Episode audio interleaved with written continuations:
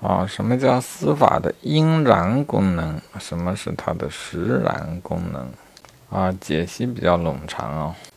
应然功能就是应当如此的意思，大都属于人们对于司法功能的期待和理想。呃，看起来有道德的因素啊，比方定分指正、惩奸除恶、止恶扬善。那关于司法的实然功能，解析说到，实事求是地对司法做出功能定位，赋予它实际能够承担和实现的功能。啊，整体上我感觉就是自然法学派和和现实法学派还是叫什么的。的这种区别。啊，本题的选项是关于行政诉讼立案登记制。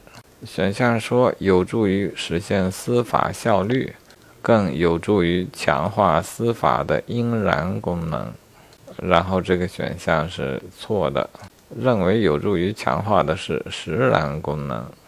好，这个讨论的意义不太大啊，只是大概了解一下何谓应然功能，何谓实然功能。啊，另外我有个猜想，凡能制定出确切的措施，其结果都是强化实然的功能。啊，自然法学派关于道德的理想固然是美好，却没有任何一个实际的措施，我们可以说它是确定的强化了实然功能。